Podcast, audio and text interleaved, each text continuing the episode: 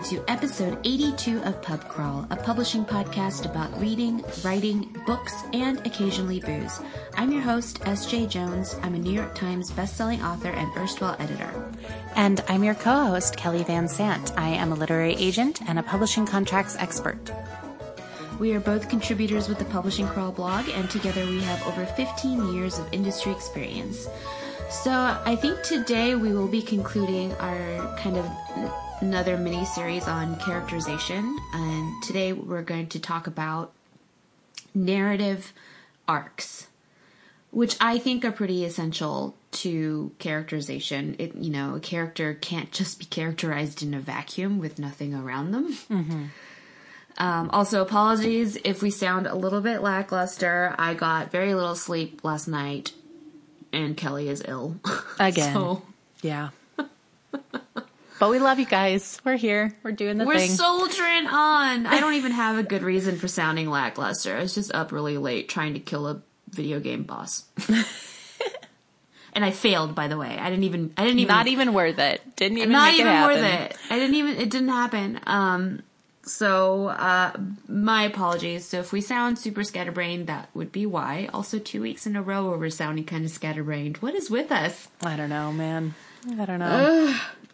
Anyway, uh, narrative change. Now, I kind of want to approach this a little bit differently, I think, than we did our previous episodes in that it, because, I mean, I, I do believe that a narrative arc is tied to characterization, but it's not the only thing, right? Mm-hmm. Like, it, it's all moving parts that work together in a book. Um, because a book that does not have a narrative arc is often one where I close and then I ask, what was the point? Mm-hmm. And it doesn't even have to be. It doesn't even have to be that it was a good plot or a bad plot or if I liked it or didn't like it because there are a lot of books I like that kind of don't have points to them. like I just it was just a bunch of interconnected scenes um, between characters that I liked and I enjoyed that enough to continue reading that kind of a thing. But I want there it particularly in a novel. I think there is a difference between a novel and a short story in that I think a novel really has to be about transformation somehow. Whether or not the world transforms or your character transforms, sometimes both, um, not always. But there has to be transformation somewhere. And I think that is actually what distinguishes a novel from a short story, aside from the obvious length part.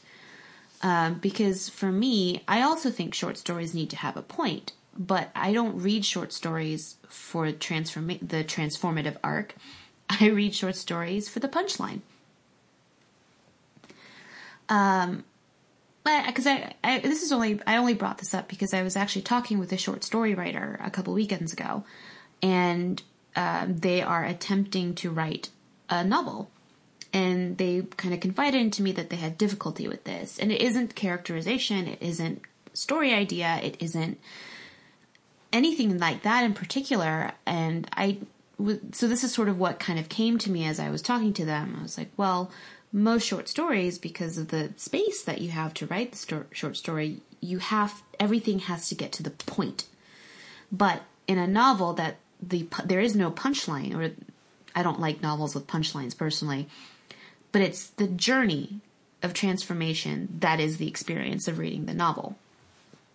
So, how does this tie into characterization exactly? Um, when we mentioned before, or at least when last week we talked about Aang mm-hmm. uh, and Avatar: The Last Airbender. Aang being an example of a character that doesn't change all that much, but Mm-mm. the world around him does, and also people who come into contact with him also change. Most notably, Zuko. Obviously, Zuko. Mm-hmm. It, it like a lot of Zuko's character growth is in fact driven by Zuko, but it also is driven by his contact with and exposure to Aang. So that is a narrative of transformation that exists there. Um,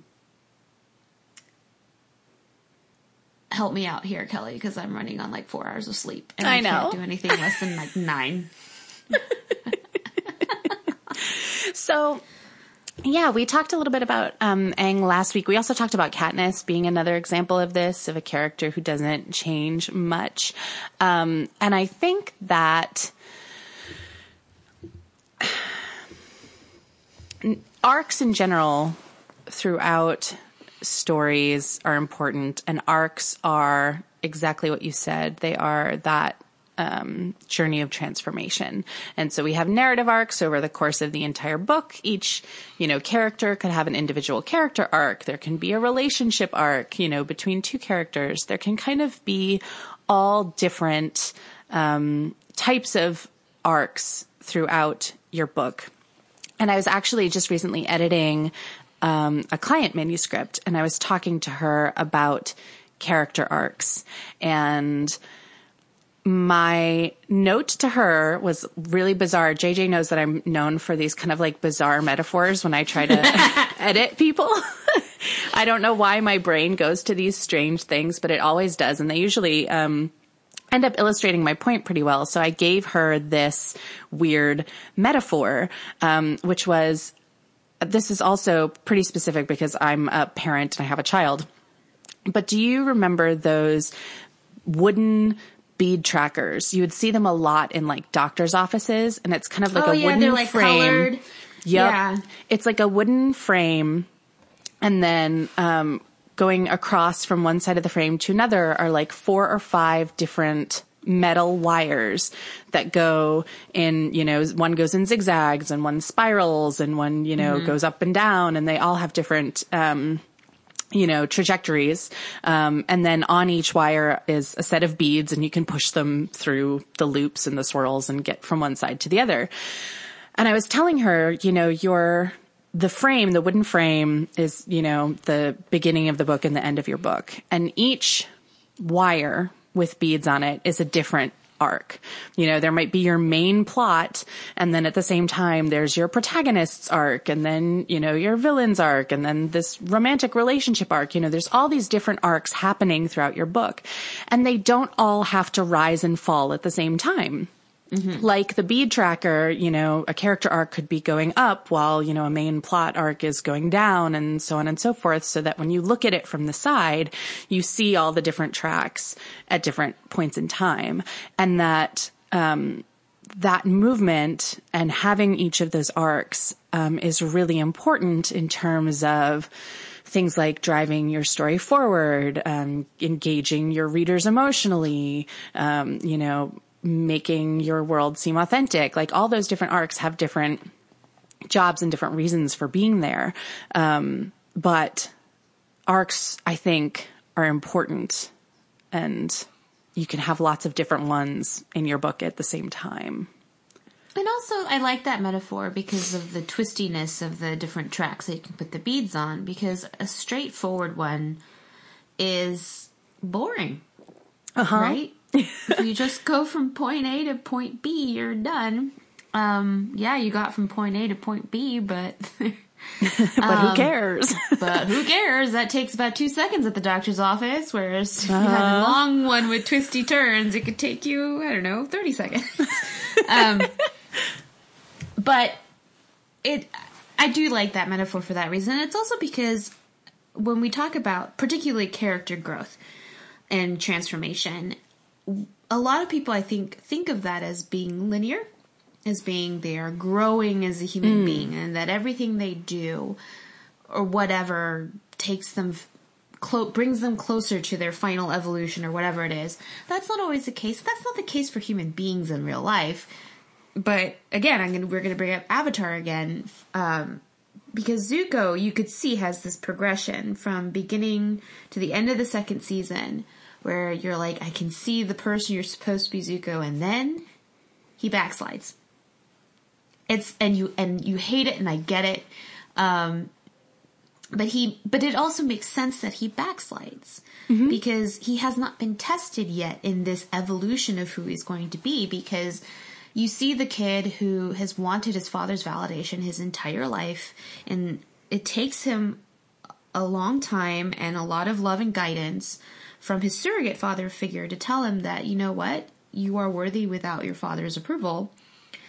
And even though he's been told that, he hasn't experienced that yet. So he only knows that he has not lived that yet. So when presented with the opportunity to finally have everything he's ever wanted, he takes it.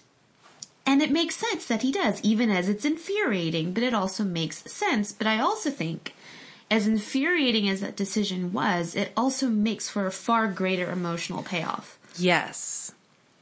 When he finally gets to the good person that we always knew he was. Mm-hmm.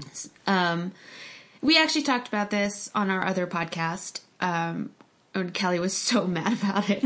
I remember. um, and she had texted me and Mike, and just like these, like, ah, why, why, like, um, but I also said, like, look, because he's never been tested, if he decided to turn good at the end of season two, like in a straightforward way, mm-hmm. then him he would have to backslide at some point, you think. And mm-hmm. at that point, he would probably have to die somehow at the very end of the series saving Aang, and that proves that he yeah. has finally hit his final evolution as opposed to this backslide in the middle where he gets everything he's ever wanted and realizes it's still hollow. Mm-hmm. Um, yeah, yeah, because I think that you're right. I think that the way that people evolve and change is that it's a slow, painful process that we stumble on. You know, we make mistakes and we, you know, make bad choices and we revert to what's easy for a while. And, you know, the, the will to change to become better is um, something that you have to work for and earn.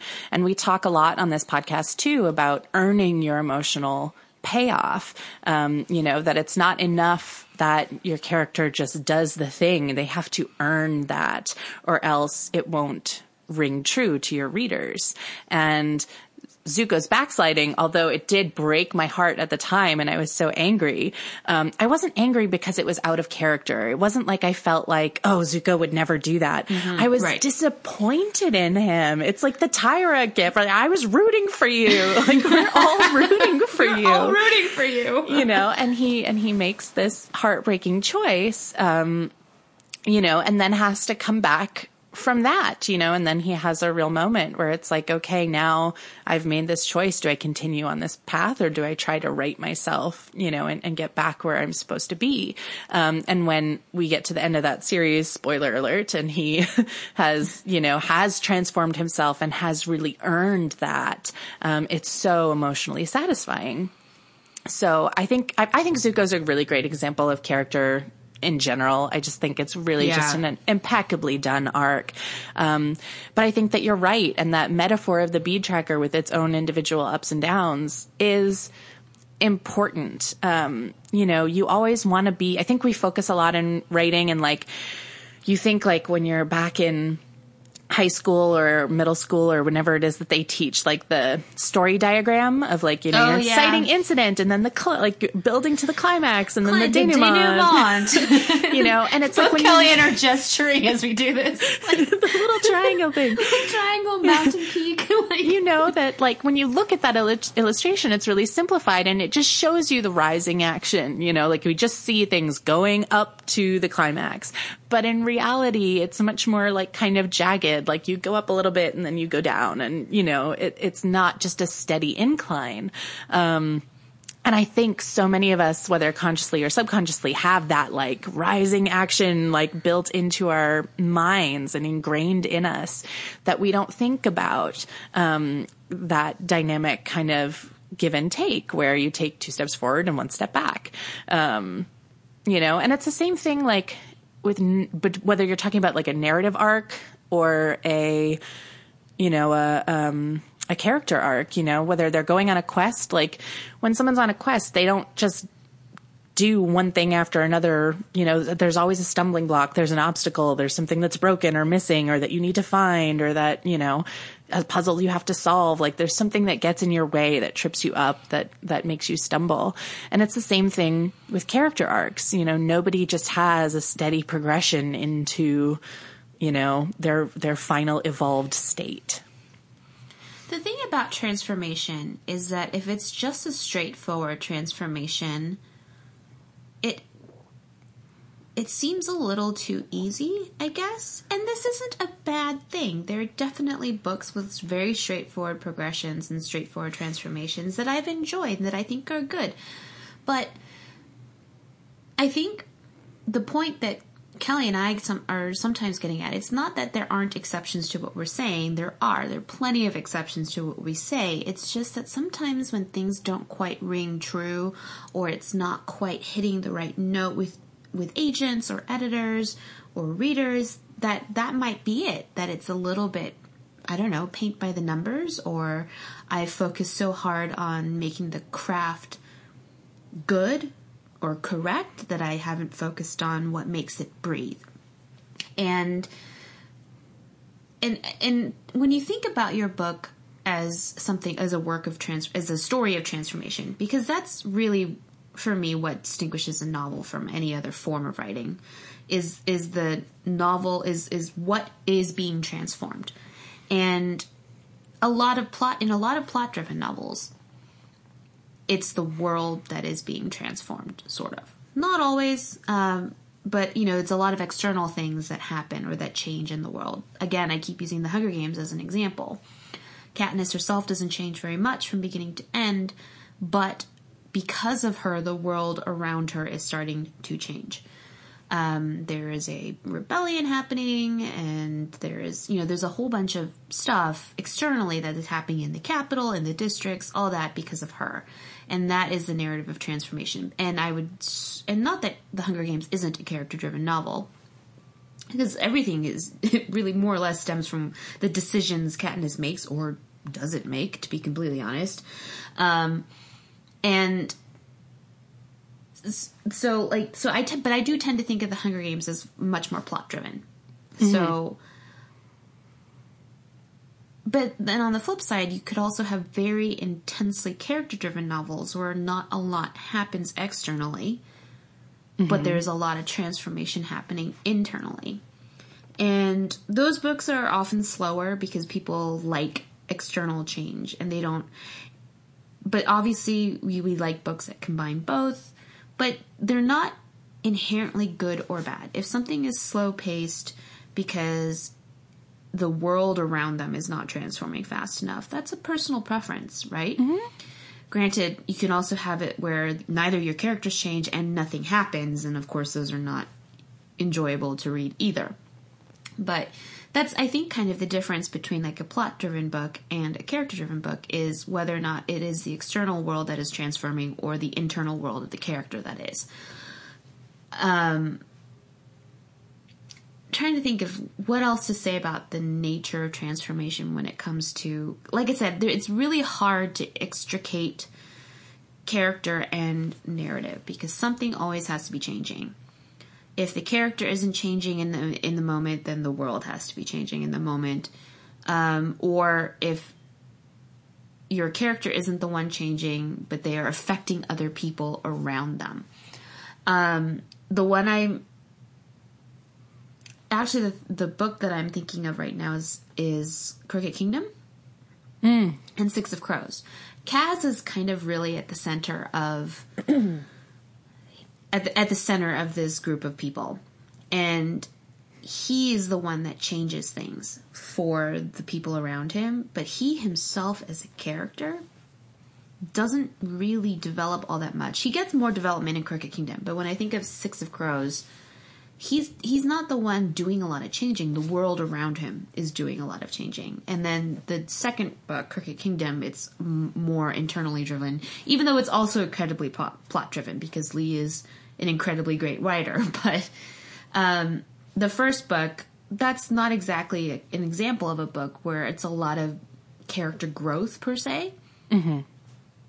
But I will fight anyone who says it's a bad book. like no, it's an amazing book. It's an amazing book. Um, but you also, I think, at when you approach these things as a writer, when you approach books that you read and whether or not you deem them good or bad, personally for you as a as a writer of books yourselves, you know, just because something doesn't fulfill what you think is good doesn't necessarily mean that the book is bad. And I also think that you all you have to take into consideration the intent. Now, we talk about too that the whole concept of the author is dead, right? Like the author is dead. You, whether or not they intended something doesn't mm-hmm. necessarily is not is less important than what is actually in the text. But if the writer is good enough, you can glean the intent mm-hmm. from what they've wrote, already written. And for a book like Six of Crows, it's clearly not supposed to be like a super character driven book. Mm-hmm. So when you when you if people complain about the fact that there's you know the the char- the characterization isn't dynamic or whatever, but that's kind of missing the point of that first book. Right.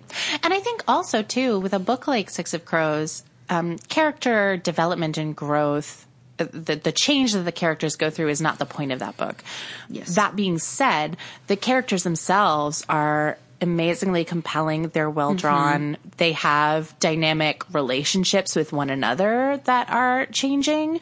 Um, you know, so while it's not necessarily a book about characters who need to learn lessons or internalize, you know, things or whatever else, um, they are very well characterized. Um, it's just that the thrust of that book is not on the change of the characters. So, you know, you can write a book where character development or character arcs are not the point, but that doesn't get you off the hook for crafting good characters. You can't neglect that. Um, your characters still need to be well rounded. They still need to be believable and engaging. And Leigh Bardugo does an amazing job of that in Six of Crows. All of the characters in that book are real. Uh, They, you know, they breathe, they seem authentic and they're different and unique.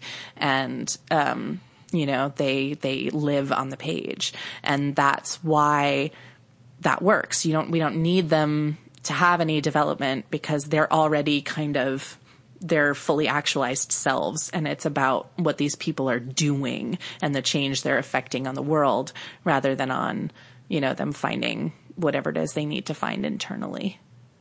Yeah, and I think this is something that, again, when you're approaching a book that you've read critically as a writer, um, and also as a reader, because I do think that what you read and what you write are connected, obviously, or I hope they are anyway. uh, because learning to differentiate between this is my personal preference and this book didn't fulfill that is different from I think this is what the author was trying to do and they didn't achieve that. And particularly when I was an editor, that was crucial as a as something that I had to do because obviously I bought a book. I would try and acquire a book based on whether or not I liked it. You know, my own personal taste of whether or not I wanted to read a book like this. But then I would have to step back and try and glean from the text and also conversations with the author, blah, blah, blah, what they intended to do. Mm-hmm. And help them execute that vision as fully as possible. And this is what I mean by reading critically.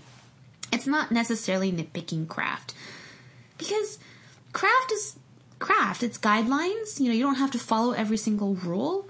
They're only really there to sort of help you organize and streamline how you want to tell a story. It's not rules that you have to adhere to so closely. At least that's my philosophy, particularly when it came to editing. I didn't care if you like broke a rule or bent a rule or whatever, as long as the story you were trying to tell me reached its fullest potential in whatever way that we could make it happen.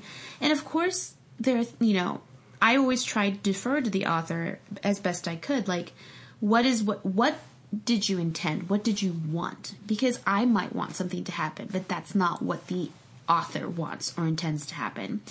And whenever there is that mismatch, I would be a terrible editor if I told them, well, you have to do it my way, because that's mm-hmm. just not right. It's not my work what I would do is then I was like, okay, well, this is what I wanted, but that's clearly not what you intended.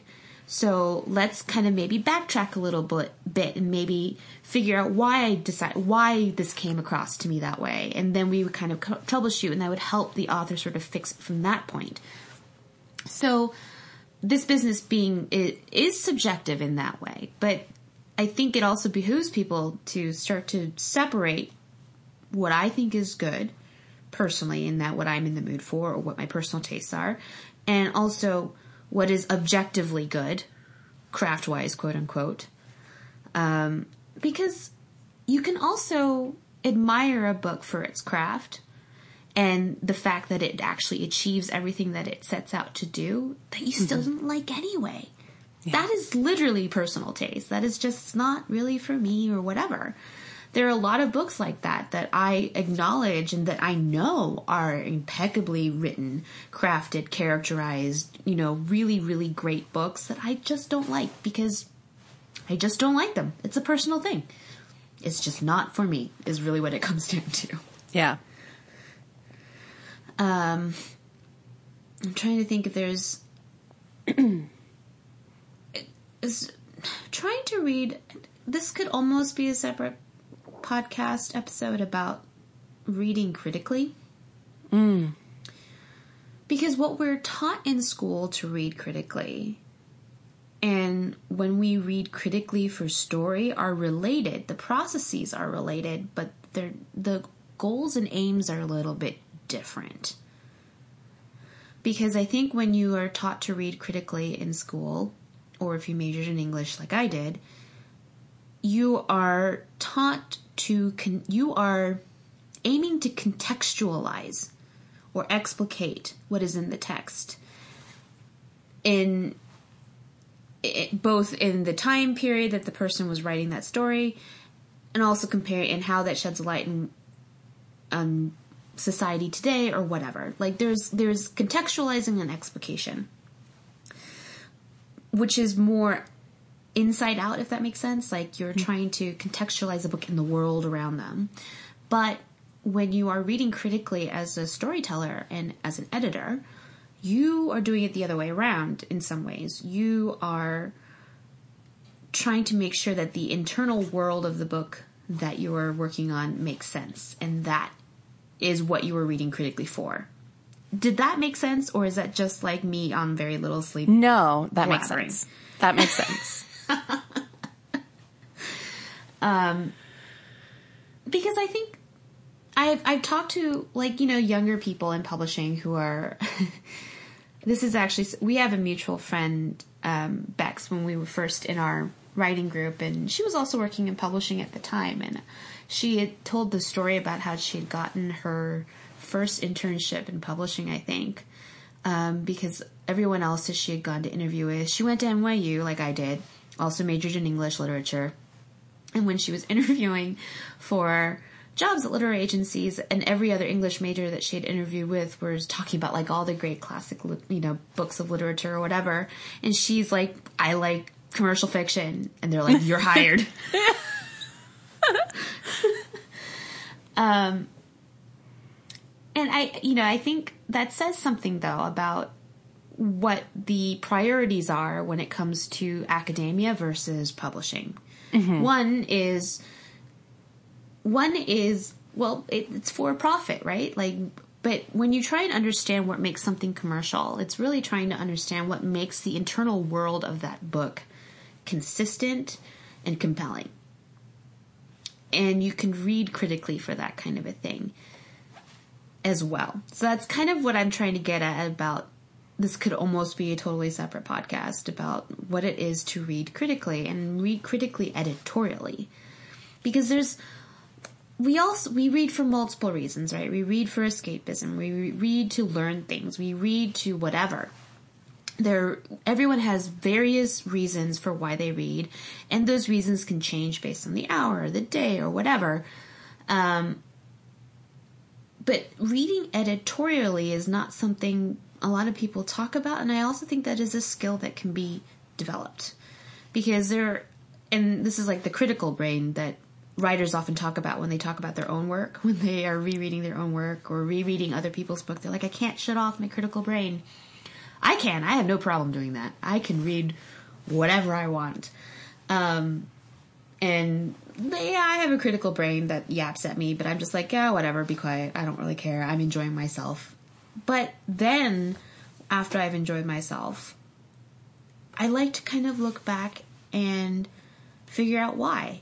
Because even though my critical brain might be nitpicking at me here and there about whatever craft issues that I had with the book or whatever, then having to sit back and then think to myself or work through why did I enjoy it anyway? I think is something valuable. Uh, it's also why I don't believe in it. I don't believe in the concept of a guilty pleasure read. I don't care. Did I enjoy it? That's all that matters. I don't care if the quality, the perceived quality is trash or whatever. I don't care. Yeah. Um, but I think that's crucial for a lot of writers because I think so many people conflate quote crap good writing, and I'm putting this in scare quotes, good writing with a good book. Mm-hmm. Mm, I don't know. A good book that is enjoyable. It, it's really like when, or rather, people conflate good with enjoyable because there are actually a lot of books, good books that I think are really good that I didn't enjoy reading. That I acknowledge are really good and wonderful and transformative. And in fact, I reread sometimes, but I know exactly what experience I'm going in when I'm rereading these books. I know I'm not going to enjoy myself. But it put it. Here's the other aspect of transformation, too, because there is the character that transforms, the world that transforms, and then the reader that transforms. Mhm.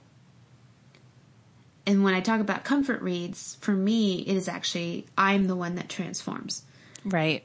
Because when I'm reading something like The Red Tent, which is not really that enjoyable of a reading experience, except for the catharsis that comes at the end of it. um, and I think the best books, not even the best books, I think that that really should be the point, right? There is a, a the point of a novel is transformation. The world, the character, and the reader. So, do you have anything else you want to add, or No, I think that is a pretty good, you know, statement to end on. all right? So, what are we working on? Oh, I'm still trying to get caught up. I'm still chasing submissions. I'm still working. I don't know, guys. I'm like, I'm so sick right now that it's like just trying to form coherent sentences is a, is a job in and of itself. But, um, but no, for real, um, I'm supposed to hear back tomorrow on a project that I've offered representation on that I want really, really, really badly. So I'm waiting on that. Um, I'm about to go on sub with another client's project. Um, and it'll be our first time going out on sub with this book. And, um, so I'm putting the finishing touches on that sub list.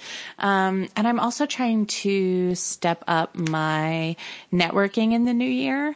Um, networking never ends.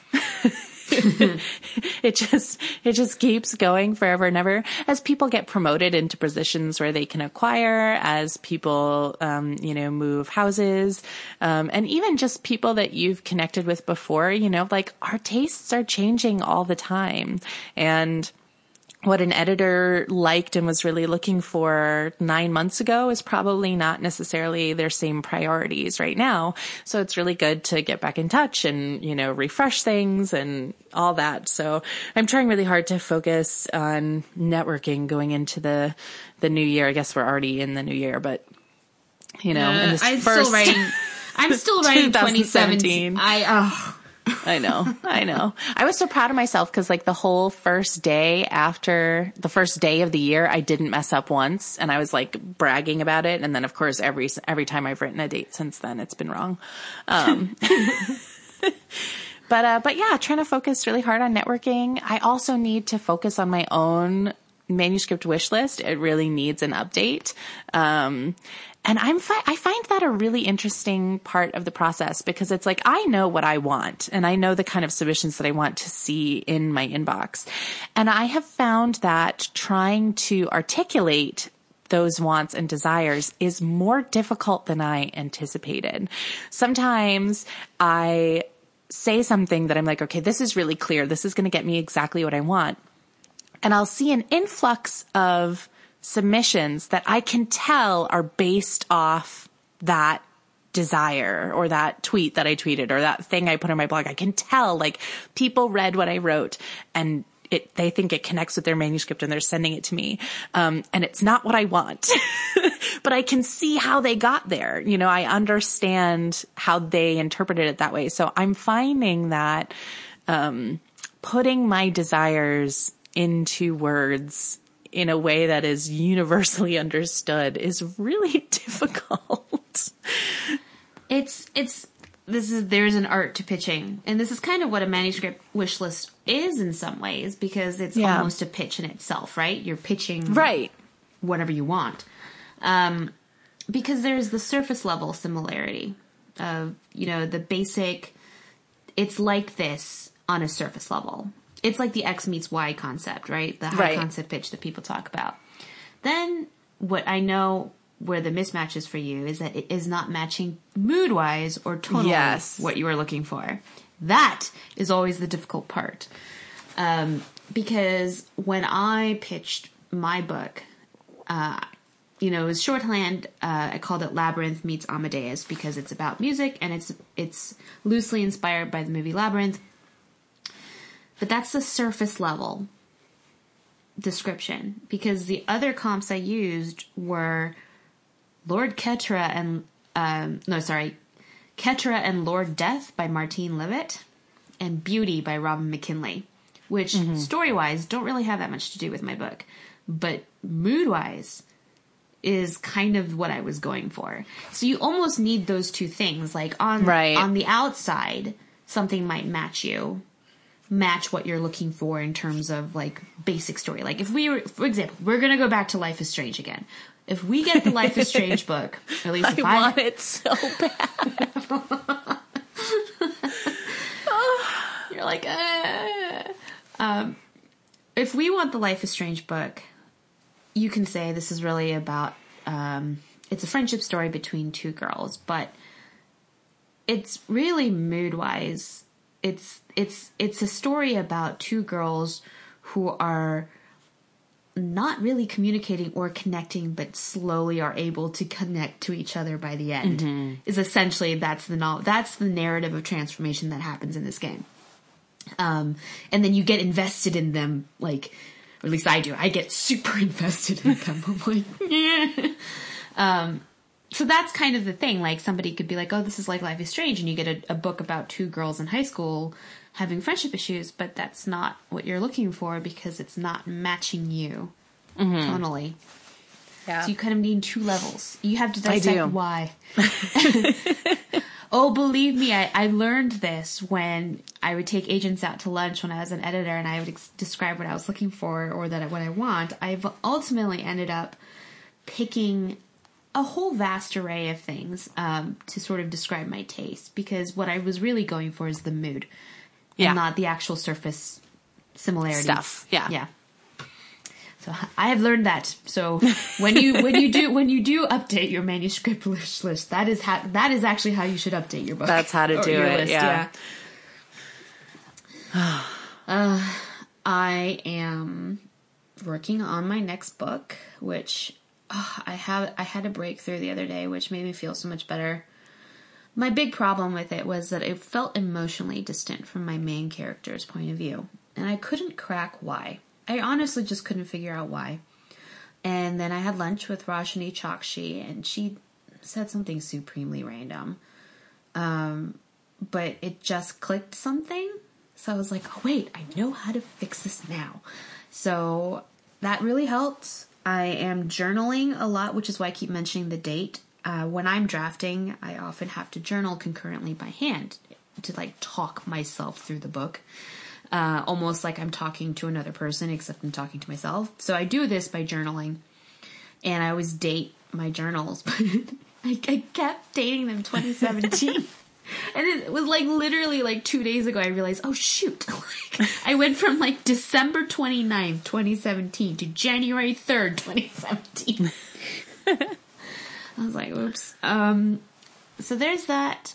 I also had this short story idea. um, we'll see if it remains a short story though, because I can't write them. You don't do those? No, I don't. Um, so I had a short story idea that I started writing, but then I got distracted because I wanted the title for this short story to be a line from the Magic Flute, Um, so I was looking through the librettos of the Magic Flute, and then I got distracted trying to translate the German into singable English. Um, and then I realized as I was going through my projects that I'd actually already attempted that three years ago. Uh huh. I remember. And I was like, oh my god, like I keep going down this same. It's like it's a it's a time loop that I can't escape. this is where I live. Um, so that was kind of my big distraction today. Um, but writing is going well. Finally, finally, it feels like it's going well. So that's that's what I'm that's what I'm doing. Yay! oh, what are you reading? I didn't read anything this week because I basically had a fever the entire time and couldn't read anything. so, nope. What about you? I have a lot of arcs that I need to read. Um, I actually did read a manuscript three days ago. Um, that's by an author. I'm being very kind of vague. This is kind of the problem, as I'd mentioned in previous podcasts about a lot of the stuff I read. A lot of it isn't published. Uh, a lot of it isn't published because I've, I've been sent things for blurbs or I'm reading th- uh, manuscripts for friends. So I did read uh, a manuscript for a friend and I really loved it, and I'm probably going to give a blurb on it. Uh, but I can't really say what it, you know, like it's just it's like Publishing a, secret. Uh, it's it's just it's just weird because you know if I would even if I were to tell you what it was, it has no context for anyone yet because this yeah. book won't be published for like another eighteen months. So you know, like, um, so nothing published. Uh, I have got like 25 audio audible credits and I don't know what to spend them on. So if any of you guys have audiobooks that you've loved, please give me recommendations because I have so many credits that I have not used. Yeah. Um did you listen to the Forest of a Thousand Lanterns in audio yet? I heard that one just won some kind of award, I think, right? Oh, got a starred review. Um, but that's oh a yeah, there one. it is. That's a good one. I'll definitely, I'll definitely download that. I literally have like seven credits. it shows you how much I've been using Audible. Um, honestly, like my audiobook reading has sharply declined once I quit my day job because, you know, like. Right. You're not I, on the commute anymore um, and you're yeah, not, yeah. And I'm not working with numbers all day at a job where I can listen to a book at the same time. So, uh, just my audible read, my audiobook reading has just dropped. Um, so yeah, uh, and yeah, nothing in print so far. Uh, the Belles comes out actually the same day Shadowsong does, which I'm super excited about. And the, the, there's stuff coming up that I'm actually pretty excited about. I think maybe this is also that my moods are starting to shift again. So I'm like, oh yeah, things. uh, yeah. Any off menu recommendations?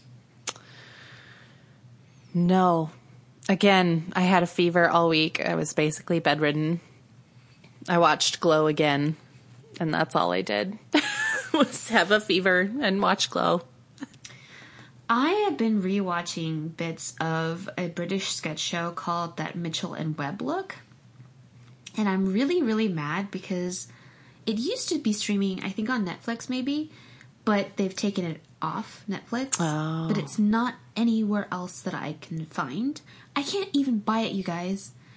I can't buy it. There's four series, there's four seasons of the sketch show, and they only have season four available on DVD. What is even the point of this? Like, I really that that Mitchell and Webb look is um, these two British comedians, David Mitchell and Robert Webb. They used to have, I think, um, a radio show called that Mitchell and Webb sound that was just kind of like them riffing off of each other. And um, they also had a sitcom that was, I think that is actually still on Hulu or something if you guys are interested, called Peep Show. um, and Peep Show was pretty funny and I, I enjoyed it, but I really loved their sketch show. I tend to like sketch shows. Actually, like I, I, I do like that kind of because I think comedy should be short, like mm-hmm. horror like Black yeah. Mirror, right? Like Black Mirror is like one episode and it's done. And yep. this, I feel the same way often about horror that like it should be short. Um, and you know because then often the commentary that's in the sh- in the sketch is much more pointed and funny. Um, so I've been kind of like scouring YouTube for a lot of the sketches that I remember that I enjoyed about this show, and some of them are up, some of them are not. But I'm just really mad that I can't like actually buy it. I would, I would I give them know. money. Take, shut up and take my money. like, I am really mad about that. So that's kind of my. It's not really an off menu recommendation in that I've been watching it. I just want it. It's really what. Give me what I want. like I said, shut up and take my money. Um, and I, I mentioned before I was up till 3 a.m. finishing um, my second playthrough of Dragon Age. Um, and I was re- what actually took me forever is I've actually started playing the downloadable content, and I have one downloadable, basically the epilogue to the main game of Inquisition left. Um, and I was just mad because I I I, every, I died I died about eight times trying to defeat one of the bosses in one of the downloadable contents, and before I gave up at 3M, and I was like, fine, I'll just go to bed. Um, and then after that, I think I'm on a video game break. I am just really tired right now, and I only played Inquisition to see through Alistair's storyline. Um, and I've played through Alistair's part in it, and I'm kind of like, okay, now I'm done. I need a break. um, and I and I'd said this too that I was going back and forth between whether I was going to play Mass Effect or Horizon Zero Dawn. And I think after my break, I'm probably going to play Mass Effect as opposed to Horizon Zero Dawn. But who knows? Maybe we'll come to the end of my video game hiatus and I'm, I've changed my mind again, and it's a game that I haven't even mentioned before. So who knows? Um, nothing else. I haven't seen any movies. I keep meaning to go see The Shape of Water, especially now that it's Oscar nominated. Um, I'm trying to get Mark interested in going to see it, and he's kind of like, "Mm, I don't know. I tried to sell him on it. He is not. I mean, he likes horror, but that's not what The Shape of Water is, so I can't like sell him on the horror angle. Uh, I tried to make him watch. Um, what was it that I was trying to make him watch? That I tried to be like, it's kind of. Oh, I, it was another Guillermo del Toro movie. It was Crimson Peak, and he was like, "What even is this?" I was like, "Tried." so it may just be me in the theater um, by myself when I go see The Shape of Water. Have you seen Star Wars yet? No, this Friday. We have a babysitter and everything. it's happening. It's happening. Ugh, I also thought of two recommendations that I'd forgotten about because I'm just so fever brained. One is that I tweeted earlier in the week that I've never actually seen all of National Treasure. Um, I've seen like bits of it from when it was on TV, and obviously I know the basic outline of it because it's a Nicolas Cage movie, and so I love they're all movie. essentially the same. Oh yeah, so it's on Netflix, so I watched it for the I first love it. time. Love National Treasure. I had a fever of like 102. I'm on the couch in like 17 blankets and like my sweats and I'm just like glassy eyed and feverish and crazy. And I put it on and David walked in and he's like, are you watching National Treasure? And I was like, I've never seen it and I'm very excited. so he sat with me and made fun of me while I watched it. It was great. Highly enjoyable.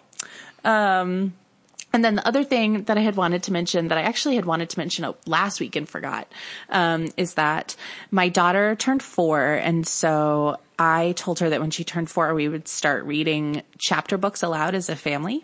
That's something that um, we did in my family growing up. I've talked about it before in the podcast. I think I actually wrote about it on Pub Crawl once that my mom would read books to us out loud up until we were in high school. Um, and it's something that I really wanted to do with my daughter. So I was trying to find a good book to start and she's still pretty young. So I wanted something, um, that was really accessible for her. And someone told me about, um, Shannon Hale's series, The Princess in Black. oh yeah, yeah. And Shannon Hale is wonderful. I've read some of her other things like Princess Academy and I love those um, books. Yeah, she's got some great, great books, and this is, um, you know, a much younger early reader chapter style book about a princess who has a secret identity as a superhero. And they are delightful, like just truly delightful, highly enjoyable. I I'm not sick of reading them. There are, I think, five books out, and we have all five, and we've just cycled through them again and again and again because my kid can't get enough of them. So if you're looking for like an early start chapter book, um, highly recommend the Princess in Black series by Shannon Hale. I need to step up my younger reading. Yeah, I need to read more middle grade. Yeah, like more middle grade. I think because I'm so burned out on kind of YA at the moment. Also, some adult books, to be completely honest. And so as a result, I I'd like started reading graphic novels again. But I think I should go back and like seek out new middle grade to read. And the thing I, I love about middle grade is that middle grade is very action driven. It's it is world transformation driven. Um, you know, and so those tend to move much more quickly than a lot of the character driven stuff that older books do. So I think I should, pr- and a lot of them are, are whimsical and work on two levels because it also needs to entertain adults as well as children. I don't know, like to me, I've said this before, but the younger you write, the harder it gets. Yep. The younger and shorter you write, the harder it gets. Like I still think picture books are probably like one of the hardest things in the world to write. Oh yeah. Um, but I should, I should like just go to. It's gonna be like, the, what is this weird grown woman doing in like the children's section of the bookstore without a kid of her own? I don't care. um, yeah, so that's my off menu recommendation, which doesn't really exist for people to find. I apologize, but maybe we could all petition the BBC on on my behalf to like release all all of the seasons for the Let's American do it. audience. They're just there are two sketches in particular I almost always share with people. Um, so there's like a recurring sketch theme called Number Wang. And it's literally just like a cheesy game show host, and he's like, Welcome to Number Wang. And it's two contestants who just shout random numbers. Like five, six, 29. That's Number Wang. Like it just it's it's it's ridiculous. but every single time I have to do my taxes or work with numbers in any while and I get frustrated, I just shout, That's Number Wang.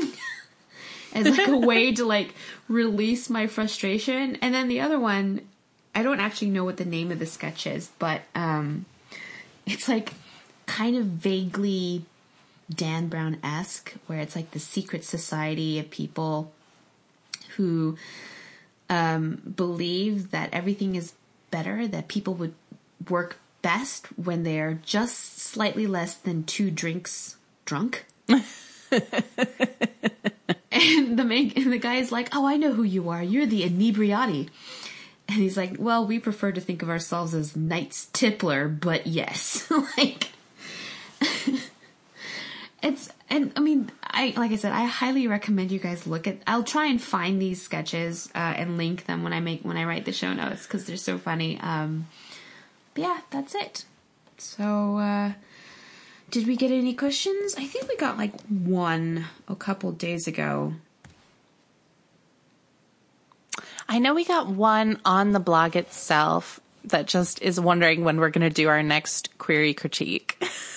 Oh yeah, I know. and it's hilarious they wrote their name as please help.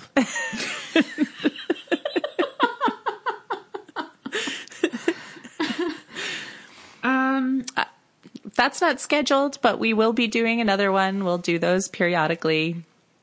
And I'm not sure when, but it'll happen. yeah, it's pretty soon. I mean, I think we attempted to do this quarterly last time, so maybe March. We'll say. Yeah. maybe do a query critique in March. Uh, we'll we'll figure out a particular date and then we'll just but you guys can go ahead and, and email them to the publishing crawl at gmail.com with query critique on top and uh, we'll get to them at some point in March if you guys want us to look at them. So here we go. Oh, here we go. Uh, this is from Allison Cade on Twitter, and she asks In the podcast, you talk about leaning on archetypes and queries to help define the story at a glance. How explicitly do you recommend writers call out relevant archetypes and queries? Um, I don't know. I guess I don't necessarily recommend calling out archetypes in your query unless it's like super relevant. I think sometimes when that's useful is when you have an ensemble cast and you don't have time to get into who everybody is, you know? And so you're like, my protagonist is going on a quest with, you know, a thief with a heart of gold and a, you know, a, a shy, precocious, you know, four year old or whatever. I don't know. I can't think of archetypes right now. I'm, I have so much Tylenol running through my body, but I think eh, in queries, archetypes are a nice way to deal with large casts that you're not going to have. You know, remember we said try to stick to only three named characters. So if you've got more than that, you can kind of use archetypes as a way to inform us about the other characters. Um, but again, remember the point of a query is to tell the story. And sometimes I worry that if you're thinking too much about archetypes in your query, you're going to get into that like book report t- style of query that is not effective, where you're talking about like the larger themes of your book and the, you mm-hmm. know, the structure of your book. And then, you know, that's what I call kind of book report queries, where they're talking about the book instead of telling the story, which is much more important. Um, and I think when we said leaning into archetypes, basically when you understand what archetypal narrative your book is trying to tell, mm-hmm then it I think it helps you structure how you're going to write that query. But to say that this is an archetypal narrative of blank, then we get into what Kelly calls book report territory. You want oh you always I mean the whole thing about a query and I understand queries are difficult for people to write and I I have written a couple things on pub crawl about how to write catalog copy that I'm trying like there is a little bit of a trick to it. Um, but the whole point of a query is to basically give a general sense of premise, stakes, and the hint of the hint of a narrative arc. Yeah. And that's it. You don't need to tell the whole story. You don't have to say how it does what it does. You don't have to do any of that. You just need premise, stakes, character, and you hint at what the narrative arc is. You don't even have to tell us what the ending of the book is in a query. You just need to no, just need to give a hint as to where the story is going, and that's it. Yeah. And then, and then if you have sample pages, and the the agent can read the sample writing to see if they want to read more. But like, and I know this is very difficult, especially for novelists, right? Because novelists write long, so that if they try and do that in a short amount of space, it's difficult.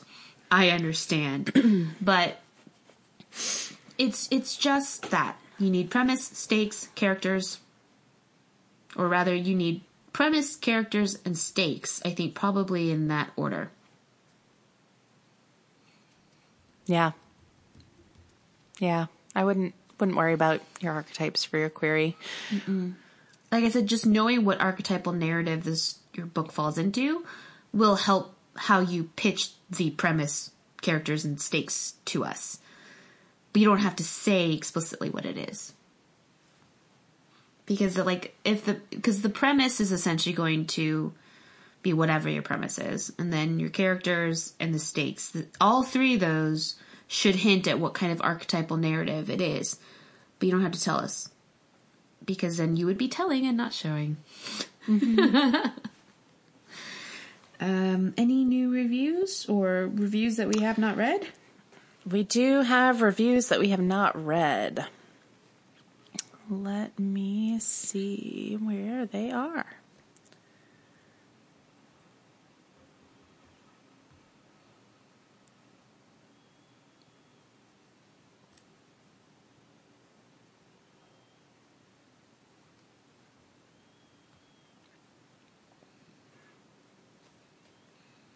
Okay, I got it.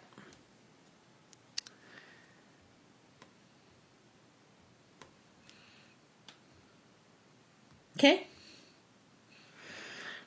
This one is from A.E. Beckham.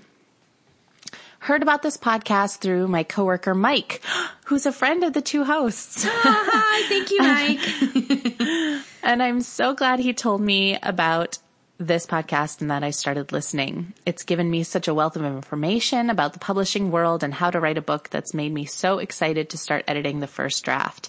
I love Kelly and JJ's back and forth rapport that only two really good friends can have while talking about something that they're passionate about. It makes things that sound boring at face value, the ins and outs of publishing, really interesting and fun to learn about. Thank you so much for this podcast. I appreciate that. First of all, thank you, Mike, and thank you, um, AE. Um, Mike is the co-host of our of our Avatar podcast. For those of you who don't listen to that and don't know who he is, um, but I love that the ins and outs of publishing, which can seem boring at face value, um, are are made more interesting by this podcast because we all know I am a huge, huge um, contracts fanatic. And um, and we talk a lot not even just about contracts here but just about the business part of writing. Um, and and JJ talks a lot about, you know, kind of your author self versus your personal self and the business decisions that you make as a writer. And, you know, publishing is a business. And I think it's very easy to think about the artistic or glamorous or creative, um, you know, side of writing. And that's a wonderful part of, you know, things. But um, publishing is an industry and, um, it, it's, I guess maybe it seems boring or tedious, but getting through that tedium and really understanding the choices that you're making and making those choices informed choices are actually really, really important to the security of your future creativity. Um, so read your contracts. I have to say it. I can't not say that. I I mean, yeah. It it also I hope, and I hope this is something that will be the case, is when you do read your contracts after having listened to us, that your contracts will actually make more sense, and then you will mm-hmm. want to read your contracts mm-hmm. because now it makes sense to you. Yeah. Hopefully. And you know what questions to ask right. and, you know, all that good stuff. Um, yeah. Yay, contracts. That's all for this week. Next week, we will be going back to our kind of publishing series or about the business of publishing by talking about publishing relationships. And by that, we mean relationships between like the agent and the author, the agent and the editor, the editor and their house, the editor and the author, etc., etc. So, as always, if you want more, please subscribe via iTunes, Stitcher, Podcast Pickle, or your podcast provider of choice. Also, if you like us, please rate and review when you get a chance as it helps other listeners find the podcast. If you want more pub crawl goodness, you can go to our website, publishingcrawl.com, where we have many more posts and articles about various aspects of reading, writing, and the publishing industry. You can also follow us on Twitter at PubCrawlBlog, as well as on Tumblr, Facebook, and Instagram at Publishing Crawl. You can follow me, JJ, at SJaeJones. That's S J A E J O N E S on Twitter or my website, sjaejones.com. And you can follow me, Kelly, at Bookish Chick on Twitter or Instagram or my website, penandparsley.com. Our theme music is Quirky Dog by Kevin MacLeod, and our logo is designed by Erin Bowman, author of Retribution Rails, available now wherever books are sold. If you have any further questions, comments, or feedback, feel free to email us at publishingcrawl at gmail.com, send us an ask through Tumblr, or on Twitter using the hashtag AskPubCrawl.